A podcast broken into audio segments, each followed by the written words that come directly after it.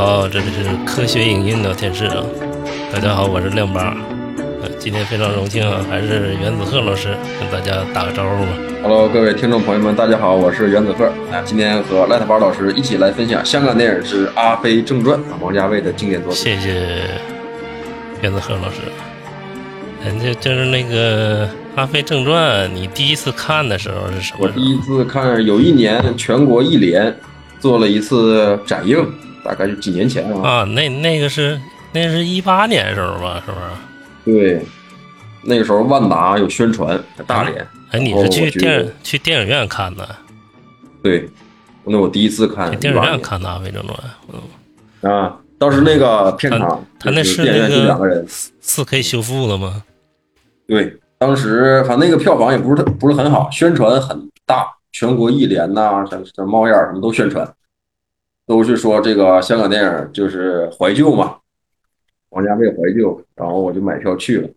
去了之后，我就发现那个我去的比较黄金的时间，就正常是中午吃完饭，下午那样式看电影，下午三四点，周六周日那时候去的，在万达广场，就俩人，啊，就俩人。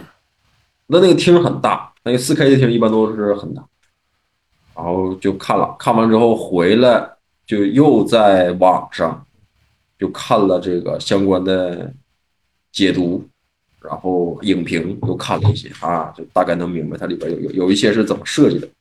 你第一次看啥时候？我第一次看，小时候租碟看的，嗯、VCD 时代，先看的《花样年华》，后看的呃《阿飞正传》。那是我看啊，那你那时候租的它是国语版的吗，还是粤语版？就是国粤语双音嘛，那时候不都香港盗版碟嘛，就可以调左声道、右声道嘛。那时候就是那个嗯看的那种，但也也都是嗯当年中国没引进，也都是没剪辑过的。现在但是网上看的都是几乎都剪辑过了。所以说现在有的就是对，地方的流媒体的，其实看的也不好。你像有一些段落就都给删掉了，那我没看到，那我看的就是删减版，嗯。是吧？因为你看的，你看的不是太晚了对，上映的嘛。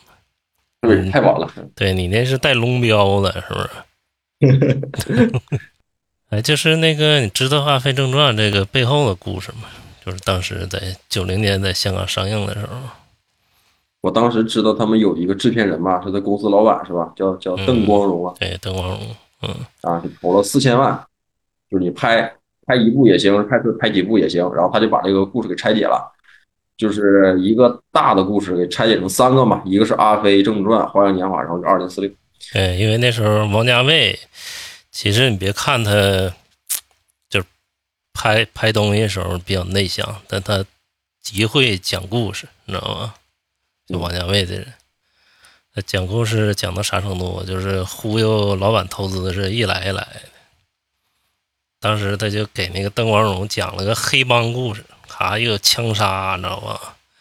又有那什么，又有那个六十年代一个黑帮片儿一个故事，其实就是《阿飞正传》的故事。然后，那个邓光荣就给他那什么，让他那个去拍去了，说那个，因为他之前那个《旺角卡门》就已经盈利了，就是找刘德华、张曼玉，他俩那时候都不是什么，也都不算啥大明星，然后收了一千多万票房。嗯，然后后来那个就邓光荣对那个王家卫有点信任了，然后那天就是邓光荣也喝多了，然后那个王家卫说这能不能拍？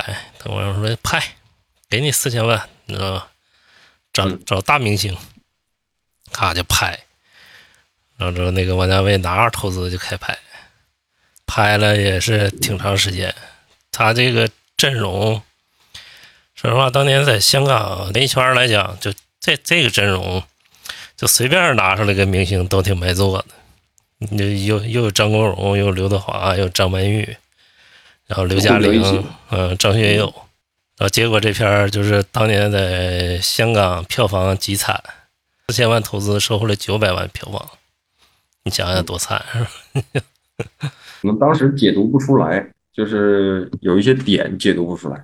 你包括到现在，如果说按照上一次一连放完，我看完还是解读不出来，就是他有点脱离那个脱离群众。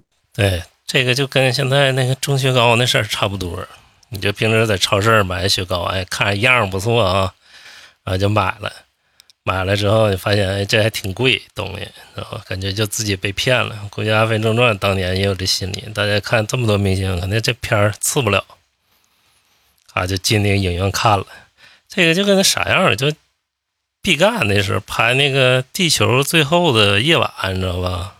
啊，他们选的档期贼好，在那个就是我记得是。呃，二二零二二年，不不是二零二零年那个，就是最后一天上映的。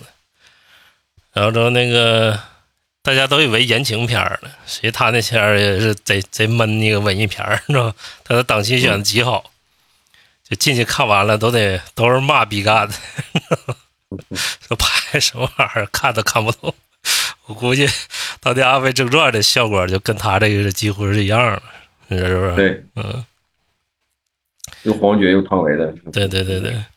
然后那个黄子华那时候说那个就是《动作像》，他最后一场说那个《阿飞正传》，说当年看《阿飞正传》是我认为香港最接近恐怖袭击的一晚，说 说一堆大明星进去了，你说这是枪战片儿啊？确实有点枪战。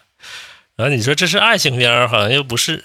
说你说这是，就是你说这是那什么片黑帮片但又有点黑帮，知道吗？然后最后还有出莫名出莫名其妙出来梁朝伟，也不知道干什么。说当时就是有的观众都已经拿刀割那个凳子了。呃，据那个对，据那谁讲，就是王家卫讲。就他他说是真事儿，就当时那个那天晚上那天晚上首映的时候，他和那个呃王王家卫没出场，刘镇伟去的就是现场，然后那个就是当天就是那个放映之后，全场观众就已经不行了，然后就碰着有个观众就碰着林镇伟，就是那个刘镇伟，说那个你。你认识王家卫吗？就问刘镇伟，啊？然后这那个当时就是观众已经群起激愤那种感觉。然后刘镇伟说：“我不认识王家卫，我从来不认识这个人。”说这种感觉，可见当年就是观众对这个就是大大明星、大制作文艺片儿，这基本上都是非常嗤之以鼻的。就咱咱们看的时候，都是已经知道王家卫很有名了，是不是？嗯，很有名了，对。那王家卫当时拍的时候，他也没想过这个问题。有的导演他就他就奔着给未来的观众去拍的那个想法就去拍了。当时王晶上那个圆桌派，就跟窦文涛他们就讲说，有的那个电影啊，一开机拍一半啊，或者拍一点的时候，你就大概这个知道这个片挣不挣钱了，已经有那个感觉了。还举例子说，举例子，当时张艺谋不也是一样？张艺谋拍就拍影，当时也是好像还没怎么赚。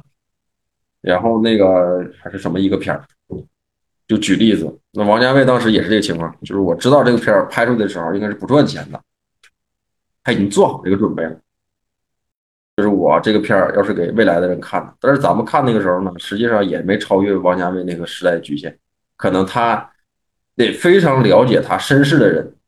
带着这种知识再去看他这个片子里啊，就解读出来了。或者说你把这三部曲连起来看，一个是《二零四六花样年华》，再加上《阿飞》，连到一起啊，知道它是一个三部曲。那这样看起来就会顺很多。但你指望他挣钱挣不来，确实很难。包括他后来那个全国一连那个，就再次上映也是亏。就按正常来讲，他宣发和他的收益来讲也是不成正比。对，其实当时王家卫也是挺任性，就是。他当年改变了一个局面嘛，就是香港那时候是以商业回报，香港电影是商业回报为中心的，就是老板给你钱，你必须得收回来，你才能在电影界立足，是不是？然后那个王家卫这个就是那什么了，用黄子华的话说，就是他相当于是呃资本主义的二五仔，就是资本主义的卧底，拿拿老板的钱给自己拍电影，然后那个嗯，就是绝对不给老板回报，那我给他投资的时候，可能也没奔着挣钱来吧，也也奔挣钱了。当时也没奔挣钱来。哪个老板能不挣钱？嗯但是后来王家卫就就不需要这个了，因为他在那个国际上有知名度了。就是那个嗯他在，比如说戛纳，在那个柏林，他就能把成本都收回来了。他就他就基本上不需要那个就是怎么上映了，他在戛纳卖版权，他基本上能收回来。啊，对，后来我这是前一阵儿吧，我看是在哪个电影节上嗯，就卖了一段《花样年华》从未播出过的一个片段，那一段胶片呢，大概还十五秒，卖了好多好多钱，拍卖当时，你记不知不知道新闻？呃，这真不知道，这王家卫在哪个电影节上搞了一个拍卖会，这个拍卖会就是《花样年华》的一个片段，啊，好像是都得上千万美元，有人就买这一段，就是当时都是胶片拍嘛，就那一段胶片，然后它是一个什么版本，你都上网能搜到，盈利在这儿。啊，他也没想到说之前拍《花样年华》留那一段能让人挣钱，这搞搞这个，可能也是宣传吧。当时他有一段时间从那个《一代宗师》之后就没没出啥作品，他肯定是够了。对，但够了。是，但是他呢，就是反正在国外知名度高。你像贾樟柯，他也不上映，他怎么回本？是不是？他基本上都是在那个电影节、电影节卖版权了。他们都搞搞呃，就已经踩对时机了，现在就不可以了。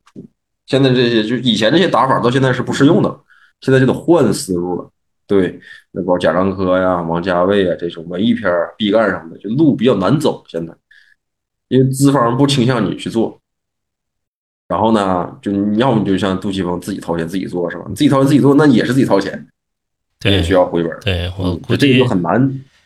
对我估计这也是就是贾樟柯不要拍《在清朝》嘛，估计《在清朝》也是一个重头戏，因为他大制作，的，那要用大明星，然后他还想拍出自己的格调来，它里面肯定涉及到好多东西，嗯，所以说他有些东西他就是必须得慎重考虑，所以说现在这东西还没动呢，就跟这片儿一样，就是你第一次看《阿飞正传》的时候是什么感受？第一之前次从来没看过，看嗯没有，我听过这个片子，就是我从来没看。我第一次看没看懂，看不明白，就是我就感觉就就是他的线线索太碎了，就一会儿一件事儿，一会儿一件事儿，然后为什么？对我我当时看就是觉得很碎，就很碎，一会儿一个事儿，一会儿一个事儿，然后就是这么拼接，然后我也莫莫名其妙为什么会出现梁朝伟那么长时间梳头什么的，我觉得很奇怪。就感就就是感觉不应该有这些东西，但是后来看解解读啊，大概明白了，就是这样，我就这种感觉。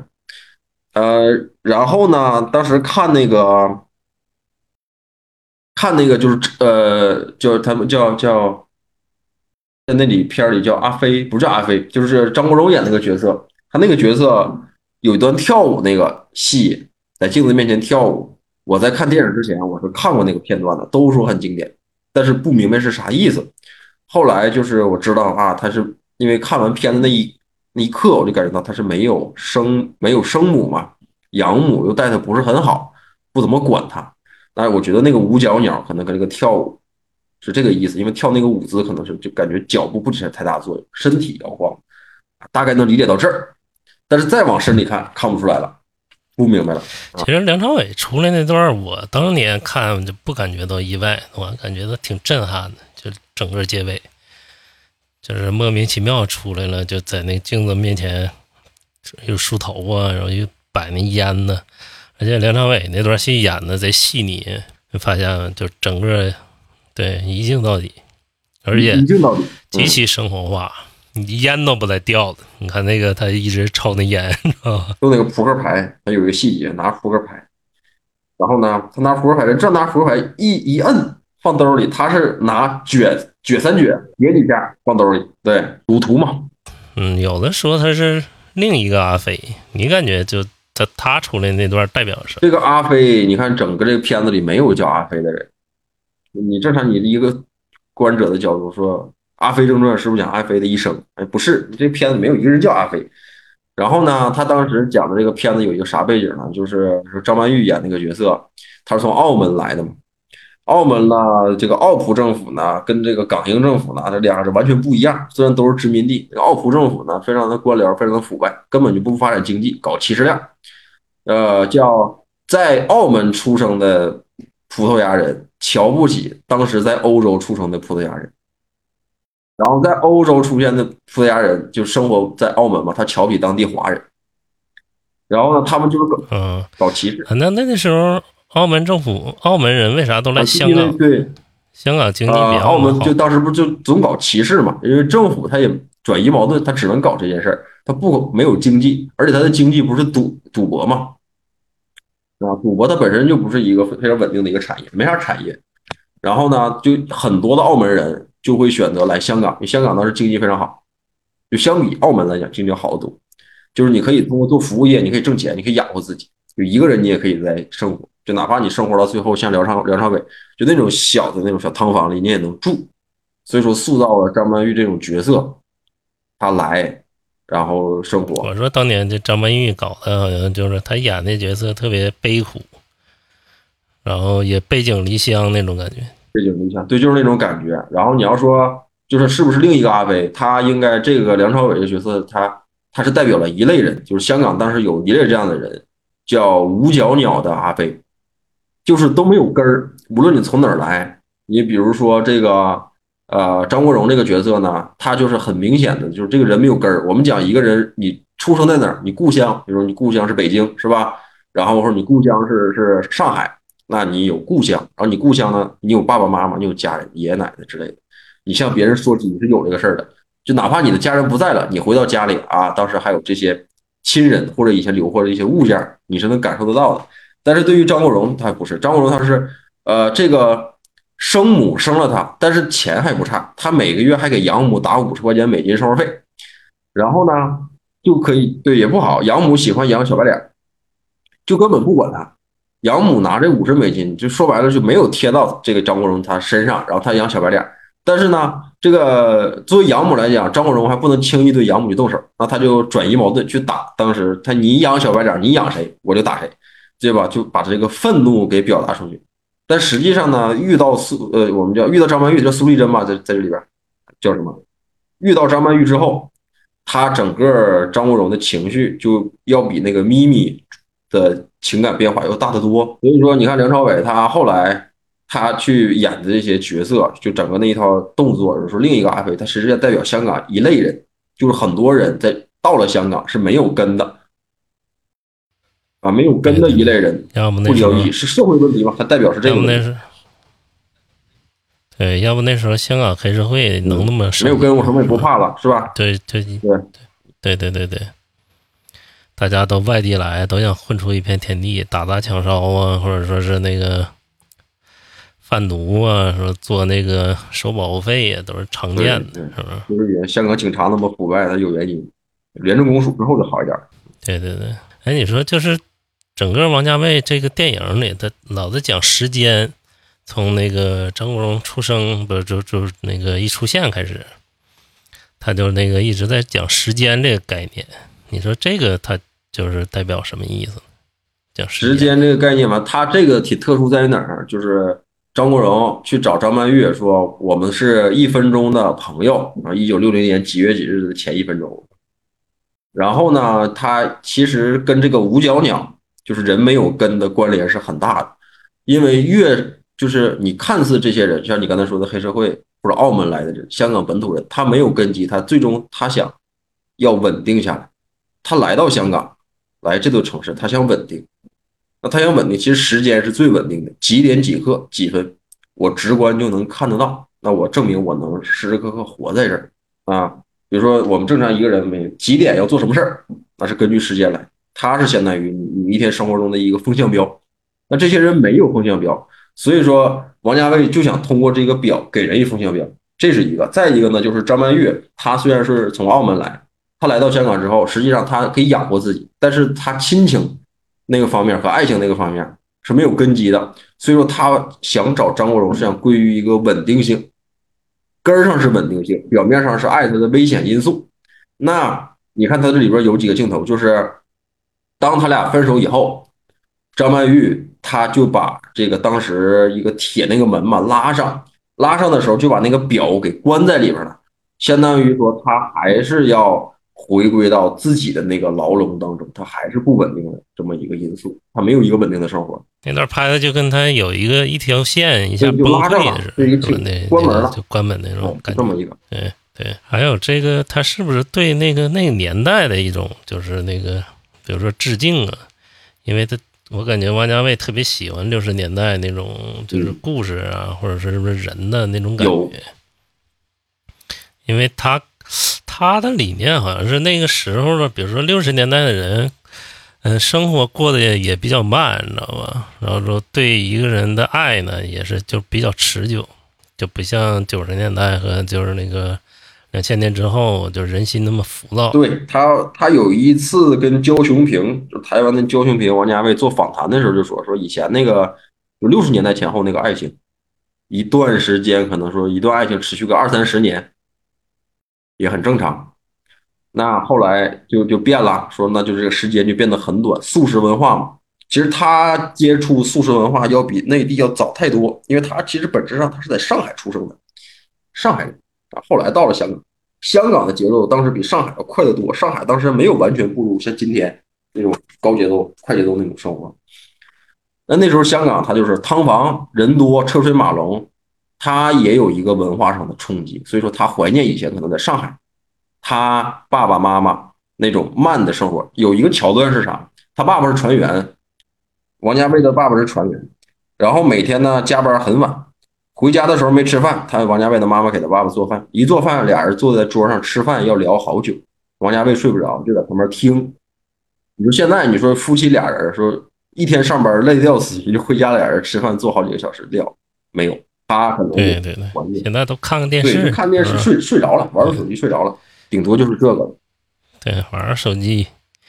更有的夫妻人家各玩各的手机，都有这种状况，就没当年那么交流那么多，没有那么纯真了。就所有东西都是过得，当你过得特别快的时候，你也会发现，就是人与人之间的交流和情感都成了一个代沟对，所以说，王家卫在这个片子里他有怀念，而且对那个复古的东西特别啊讲究。他的审美吧，特别嗯高级，就是比精英阶级更高级的那种，你知道吗？讲的都是就是特别浮华那种。对，对于香港那个车水马龙，他他就是给人一种紧张的一种感觉。所以说，王家卫他可能到了香港有一点不适应，有这种感觉。他他，你看他这几个片子应该都是这种，你看《花样年华》啊，还有那个《二零四六》，他都是那种就有点类似于我对以前几十年或者那啥旗袍啊那种典型的优雅美那种怀念比较多。他可能对那个上海那种精英阶级还是比较那个，就是向往的，是不是那种时候？你看这个《阿飞正传》里演员都演的怎么样？你说用了这么多大牌明星，张国荣啊、张曼玉、刘嘉玲啊、刘德华、张学友、梁朝伟啊，你认为哪个是最最最出色最出色的？这里面我我我是觉得最出色还是张国荣，对，还是张国荣，对，这这里边一个，然后再排就是就是梁朝伟，我是这么算啊。那其他的像那个那那个就就学友哥，就是刘德华就比较生涩，就刘德华演的比张学友嗯张学友比较愣，演的比较愣。刘德华，对刘德华碰着好导演还是会演的。你像他那个，就是他演警察嗯一本正经，他就把那个他自己那个木讷就完全掩盖掉了。嗯，他他演张国荣的角色肯定就完蛋了，但他正好演非常正派的对警察，那这可以。对，那对刘德华这个角色，其实你会发现，呃，他照顾他的妈妈，所以去做了夜晚上那个警察。当他妈妈不在以后，他去做了，马上就做了船员。正好王家卫他爸爸也是船员，所以说他这个应该就是个缩影，就是他爸爸的一个缩影，这个角色。他也属于是那个到处飘的人。就这这几个人出现的角色，没一个是有落脚点的，是吧？嗯，对，都是没有根儿。就正跟那个当时香港社会就是人群发展有这个息息相关的关系吧。对，大家都是嗯没根的人。现在也是，现在就到香港，其实也是一种感觉。那刘嘉玲，你感觉也在哪儿？刘嘉玲当年差点就得影后了，对，在法国得影后了，对。刘嘉玲就咪咪这个角色是吧？对，我我感觉也也还不错，也就刘嘉玲就是你感觉是啥呢？她她就是演什么，就都是那种疯癫的那种感觉比较多，所以观众可能有一个刻板的印象在里边。对外放的的多她就是可能戏路就嗯比其他的演员要窄一些，就这种。她应该尝试一些其他的戏路。对，因为她最近几年也不拍戏了，估计他是生意比较好吧，他应该有别的投资项目，是吧？他很久都不拍戏了。他之前最后一次拍那个武则天那个，就是徐克那个那个那什么狄仁杰那个，就算他最后一次拍了。武则天他得完金像奖以后之后，他就就基本上就不拍什么有挑战性的片儿了，都。对，也是到了一定年龄他《阿飞正传》其实算是他年轻的时候比较巅峰的一个作品了。而且他是处于两个情感之中就交错，一个就是张国荣，一个就是这个这个张学友。那这种其实很难演的，嗯你面对这两个人，一个两个不同情绪，你要来回转的，这个能他能转明白在这里边。这里边其实张曼玉当年有点显现出自己的实力了，嗯是不是？张曼玉其实演的收的特别好对，收放自如，你知道吗？不是很好驾驭，这个角色嗯这这这个角色应该嗯你导演选角相当于一个萝卜一个坑，就应该放到他那个位置，放错位置就不行，就差一个坑都不行。有的导演就是放错位置，对，尤其那个碰着王家卫这么折磨人导演，有一段你记得那个刘嘉玲就是有一段让那个呃张国荣让他擦地板，嗯，记得那是吧？然后他就蹲下擦地板嘛。然后那个他说擦地板那个戏，王家卫让我拍了二十七遍，拍了二十七遍都没让他过。后来发现都基本上都给剪掉了，就留了一个镜头，折磨人到这种程度。他就是因为这片儿，他跟刘德华也是算是那个基本上不合作了。你看后期刘德华再也没跟王家卫合作过。说那个刘德华本来是就是就第一部他不一开始想分成两部拍嘛，《阿飞正传》嘛，第一部和第二部嘛。呃，第一部本来说是让刘德华当主演，因为他那个第一个片《忘纽卡门》，我刘德华就主演。然后刘德华拍了一通，他和张学友不张国荣他俩拍了一通，后来发现刘德华发现剪出来的时候自己已经不是主演了。他俩这个实力还是差的比较多。然后说那个梁朝伟也是，梁朝伟拍了好多，他就是《阿飞正传》拍了六十万英尺的胶片，嗯你想想，就素材有多多，嗯。然后梁朝伟也是发现最后那个自己就剩这么一段儿，说有一段儿那个吃梨的戏，就他有一段和刘嘉玲吃梨的戏，他把梨削了，然后之后那个给那个刘嘉玲吃，然后让他削梨。削梨说 NG 了，就全天他都在 NG 啊，给张曼玉啊，对，然后全天都在 NG，然后 NG 之后，梁朝伟回家就哭了，说自己到底会不会演戏，对自己产生了质疑。然后刘嘉玲就打电话给王家卫，说说怎么把人都给说哭了呢？然后后来那个梁朝伟感觉自己可能就是花招太多了，说让他拍十条，他也能用不同的方式演出来。但是就是王家卫就是拍七十条，就可能让他选出他一个最好的一个状态来。然后这个还不是最惨的，就是张学友有一次在那个《东邪西毒》里面，他有个吃饭的镜头，他拿破碗吃米饭，吃面条吃米饭忘了。他那个镜头就是也是 NG 了一天，七十多遍 NG，然后之后那个张学友就吃懵了，已经。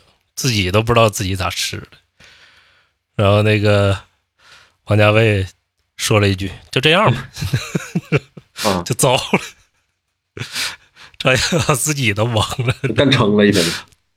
质疑自己会不会演戏的啊？他说了一句：“算了。”就结束了。你说谁谁都那个人了，是不是？然后这之后张学友就是和的那个就是就是王家卫就是合作也很少了，就包括大家这些演员对王家卫其实对怨言都挺大的，包括梁家辉。反正一开始说那个《东邪西毒》的时候，梁让梁家辉演那个演那个张国荣的角色，然后说剪着剪着剪着，张张国荣又变成主角了。张这张国荣的演技确实他很自然，他就一种演法，就是很自然。生活化这种，嗯，而且这部电影它跟这个角色基本就合二为一了。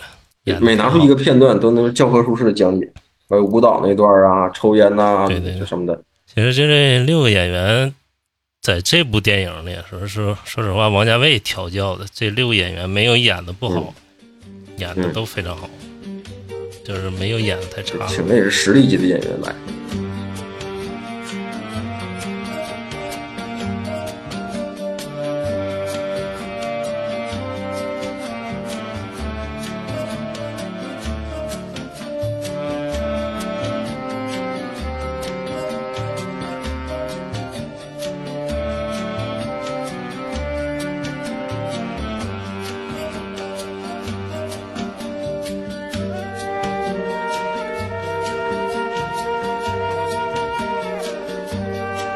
哎，你说你看，你能看出来就是王家卫拍电影没剧本，就是包括当然看不出来，都是幕后来解读。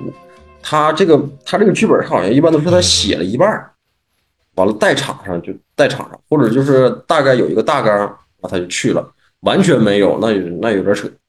他就是可能是媒体报道有点夸张。对我看了一下啊，其实我感觉王家卫是真没有剧本，但他有条故事线。他脑子里有个故事线，但他真的好像没剧本，因为他你也发现，就是电影里每个场次之间好像都是单独拍的，就是每场这个毫无有的基本上毫无关联，你知道吗？讲到哪儿拍到哪儿。对，比如说那个你说刘德华那场戏，刘德华张曼玉那场戏，跟这这片儿就基本上关联性都不大了，他俩都那条线就没有解开，根本就没有解开到后面。对，我估计中间的。就是也是为了剧情需要，后来就补拍了那几个衔接的地方，然后你也在看那个，就是张国荣跟那个就是刘嘉玲的戏，跟张曼玉的戏，他俩也是就是可以独立的。菲律宾拍那几场戏，就是枪战那几场的，都可以单独拿出来，就是独立成片了。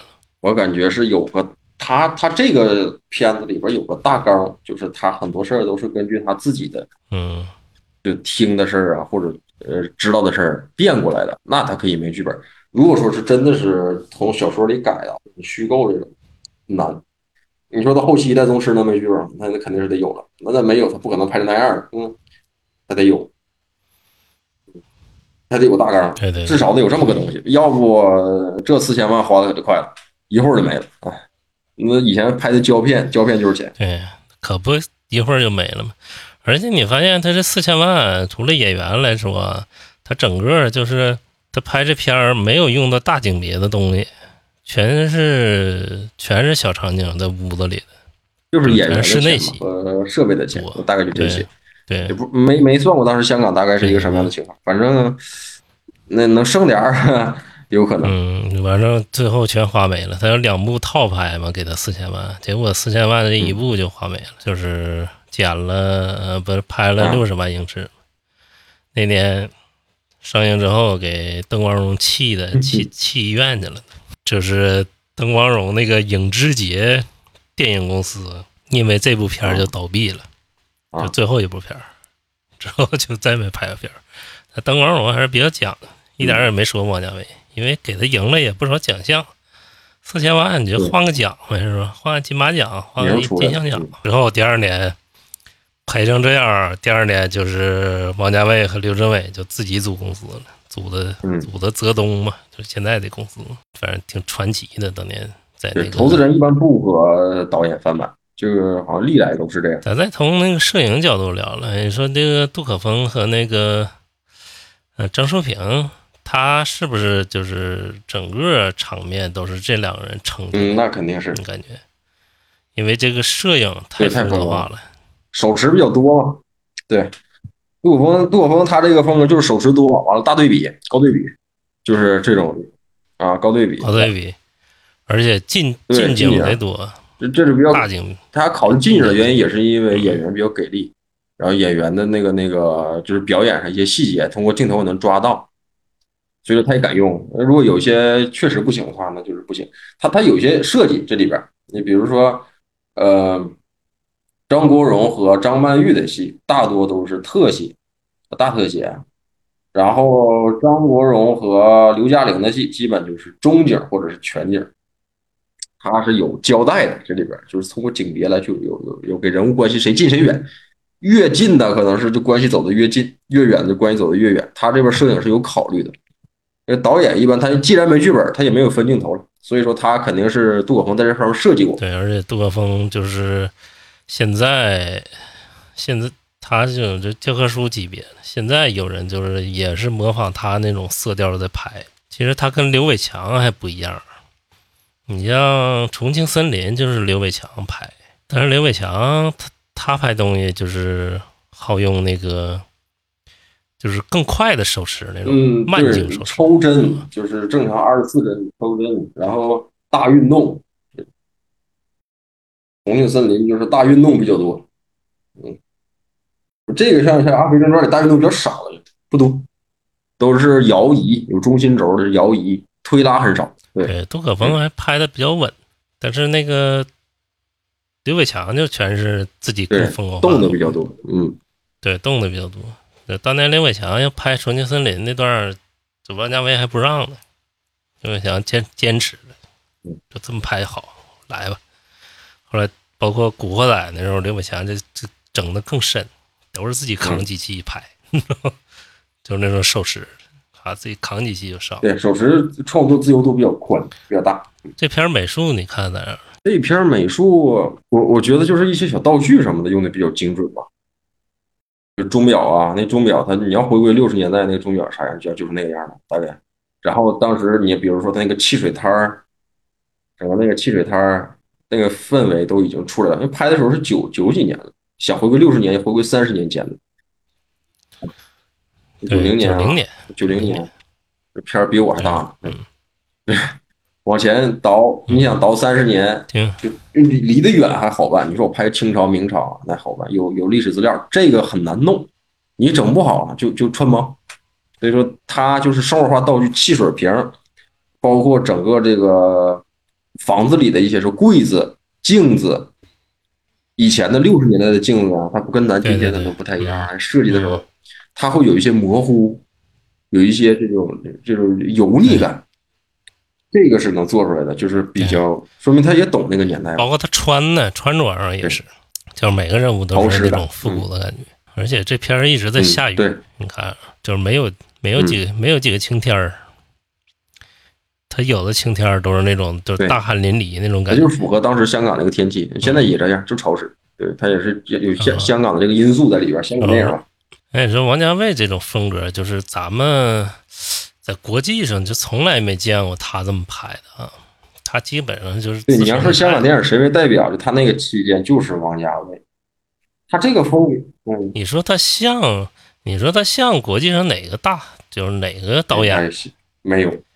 嗯，我也没找着影，几乎都没找着过影，就在他的身，他都对独树一帜，就是就是这这一点。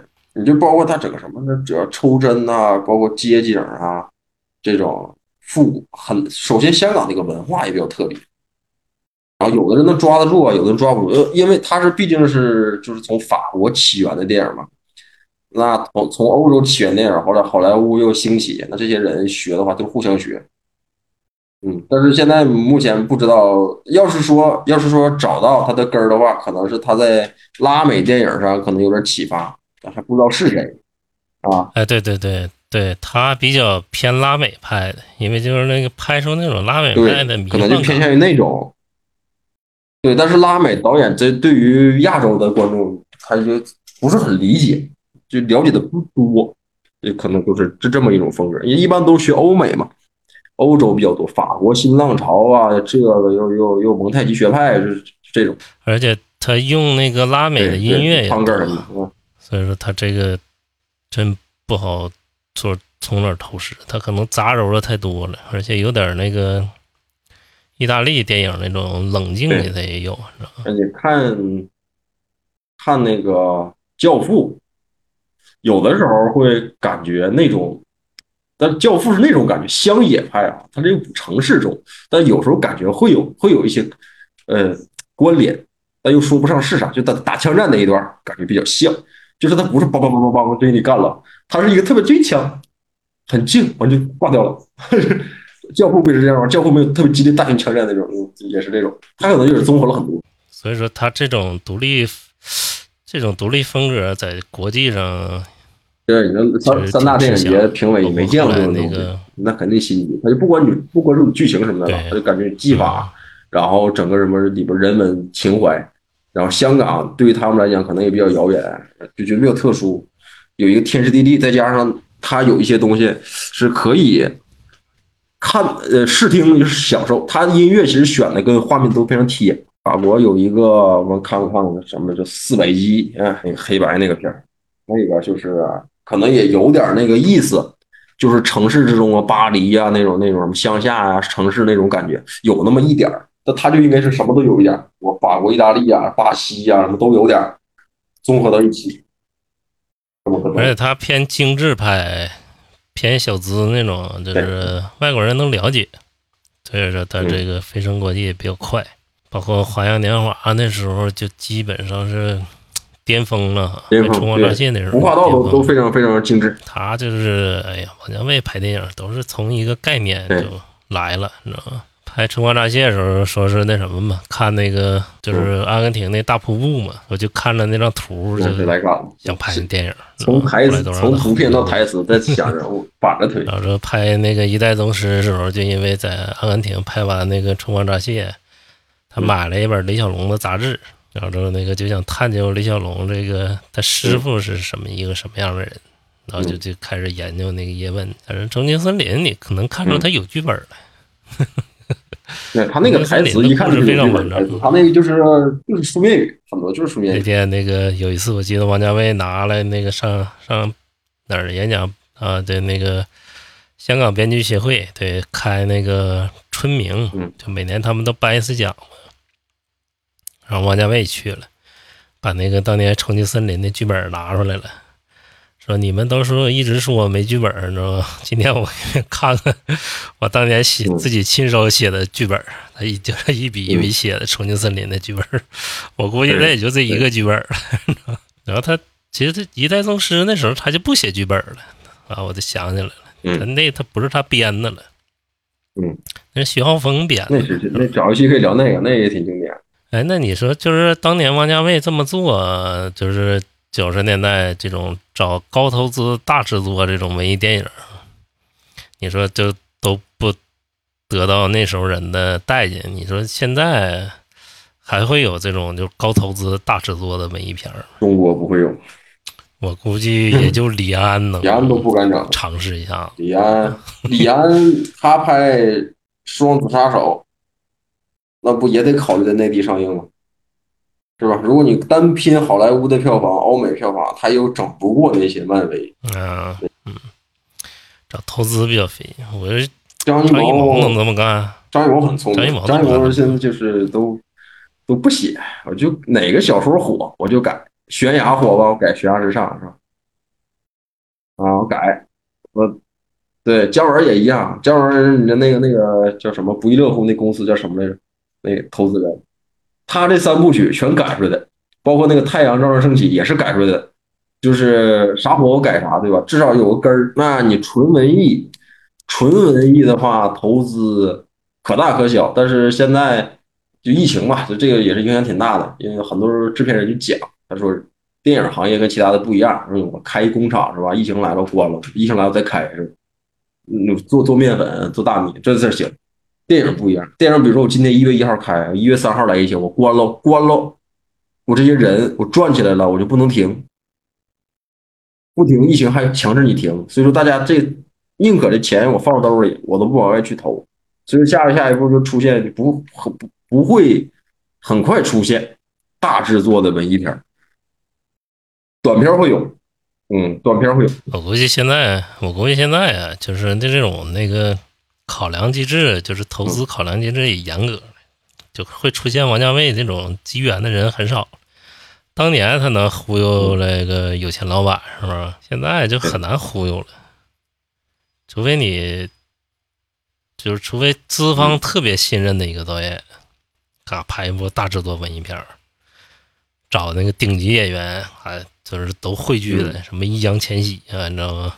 对，好的大投资文艺片，估计还是有受众，只不过现在就没人对，现在就是冒风险。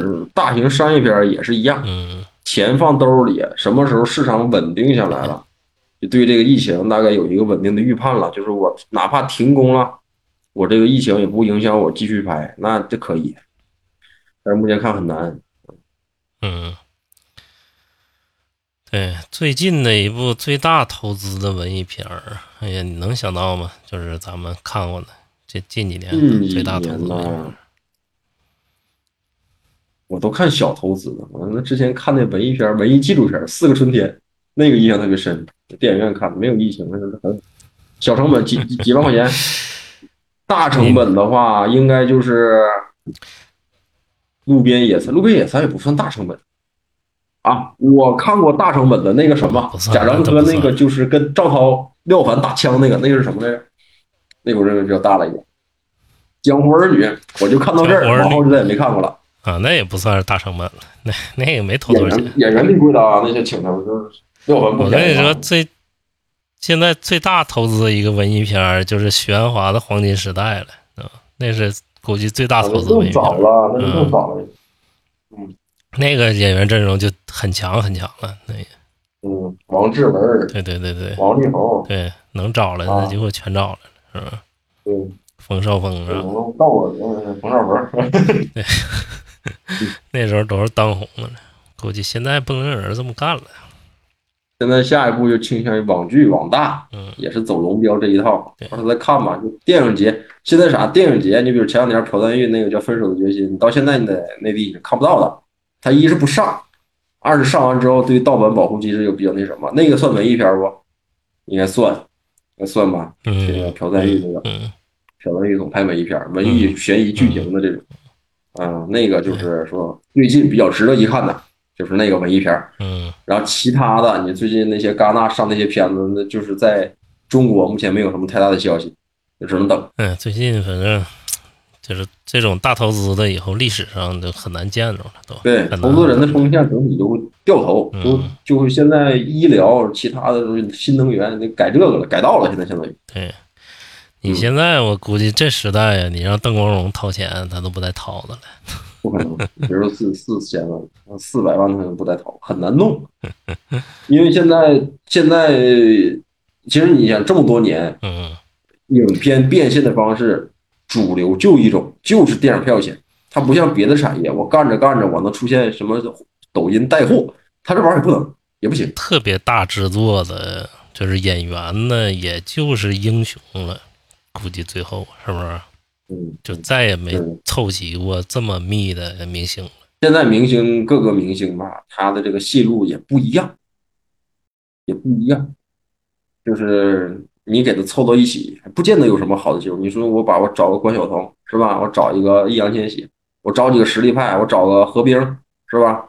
找张嘉译，张嘉译还行，你给我关晓彤演过戏，我找找几个，呃，就是感感觉上是不对，因为现在受众他把文艺片和商业片完全给对立起来，偶像派跟实力派也完全对立起来。挤到一起之后，只能是炒话题，炒完之后，那这片又没人看。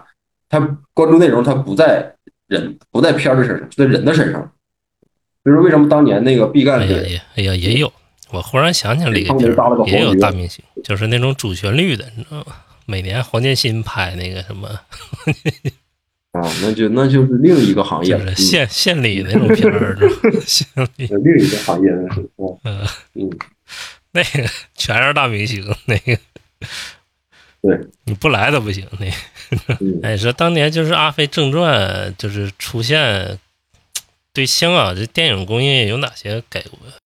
里面就是最大的变化就是可以用大明星、大制作拍一部文艺片儿，是不是？就是对文艺片儿也可以启发高投资启，发后代的导演，我可以，就是文艺片儿不再是穷和酸，而是也可以富丽堂皇上台面，大概有是这么一个思想。嗯，我也可以就是用那谁的话，黄子华的话说，就是我再也不是被资本被资本左右了，我要拿资本给我的艺术品那什么，就是添砖加瓦。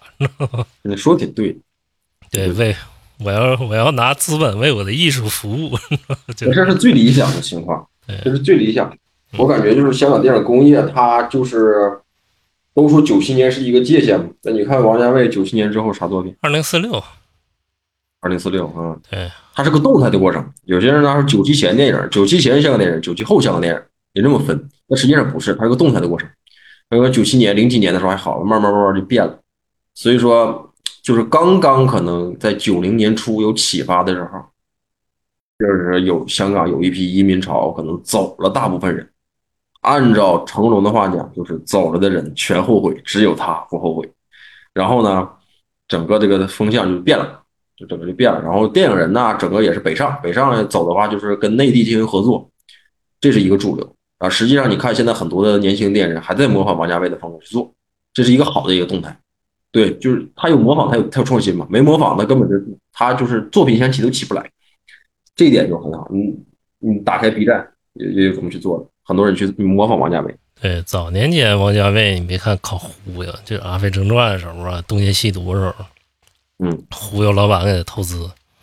那时候《东邪西毒》的时候更甚，忽悠老板一年拍出来一部贺岁片武打的这家伙。然后这王家卫那时候还自诩为商商业片导演，他都不说自己是文艺片导演。就是说那个我拍的王家卫那时候拍《东邪西毒》的时候，跟那个台商说。我拍的是一部武侠贺岁片儿，嗯嗯嗯，结果他妈拍两年没拍出来，最后最后刘镇伟为了救他，拍了一个那什么那个就是喜剧版那个《东邪西毒》，那叫啥来着？就是后来那个王家卫，这之后在春光乍泄得完戛纳之后，他现在这个地位就飞升国际之后嘛，对他的投资基本上就不用愁了，是不是？对，那那很多目前很多导演就拿奖了之后什么都好，尤其是三大，戛纳、威尼斯、柏林拿三大之后，就是呃，基本上提名回来问题都不大，因为你很有钱的人呢，他他就是我也不考虑投不投资的问题，我要名的问题，就是你这个片儿我投过戛纳，我投过威尼斯的导演，他要的是这个，并不一定收回这本儿。对对对，他二零四六时候基本上他就不不收投资了，他那时候用的阵容也挺大的。就是春光乍泄那时候，估计投资和重庆森林投资比较小的。对你现在他还有这个复映呢，多少周年复映，他其实这个收益也不小了。从票房上来讲，周边呐、乱七八糟版权呐，对这些对，一代宗师那大级别的就更别说了。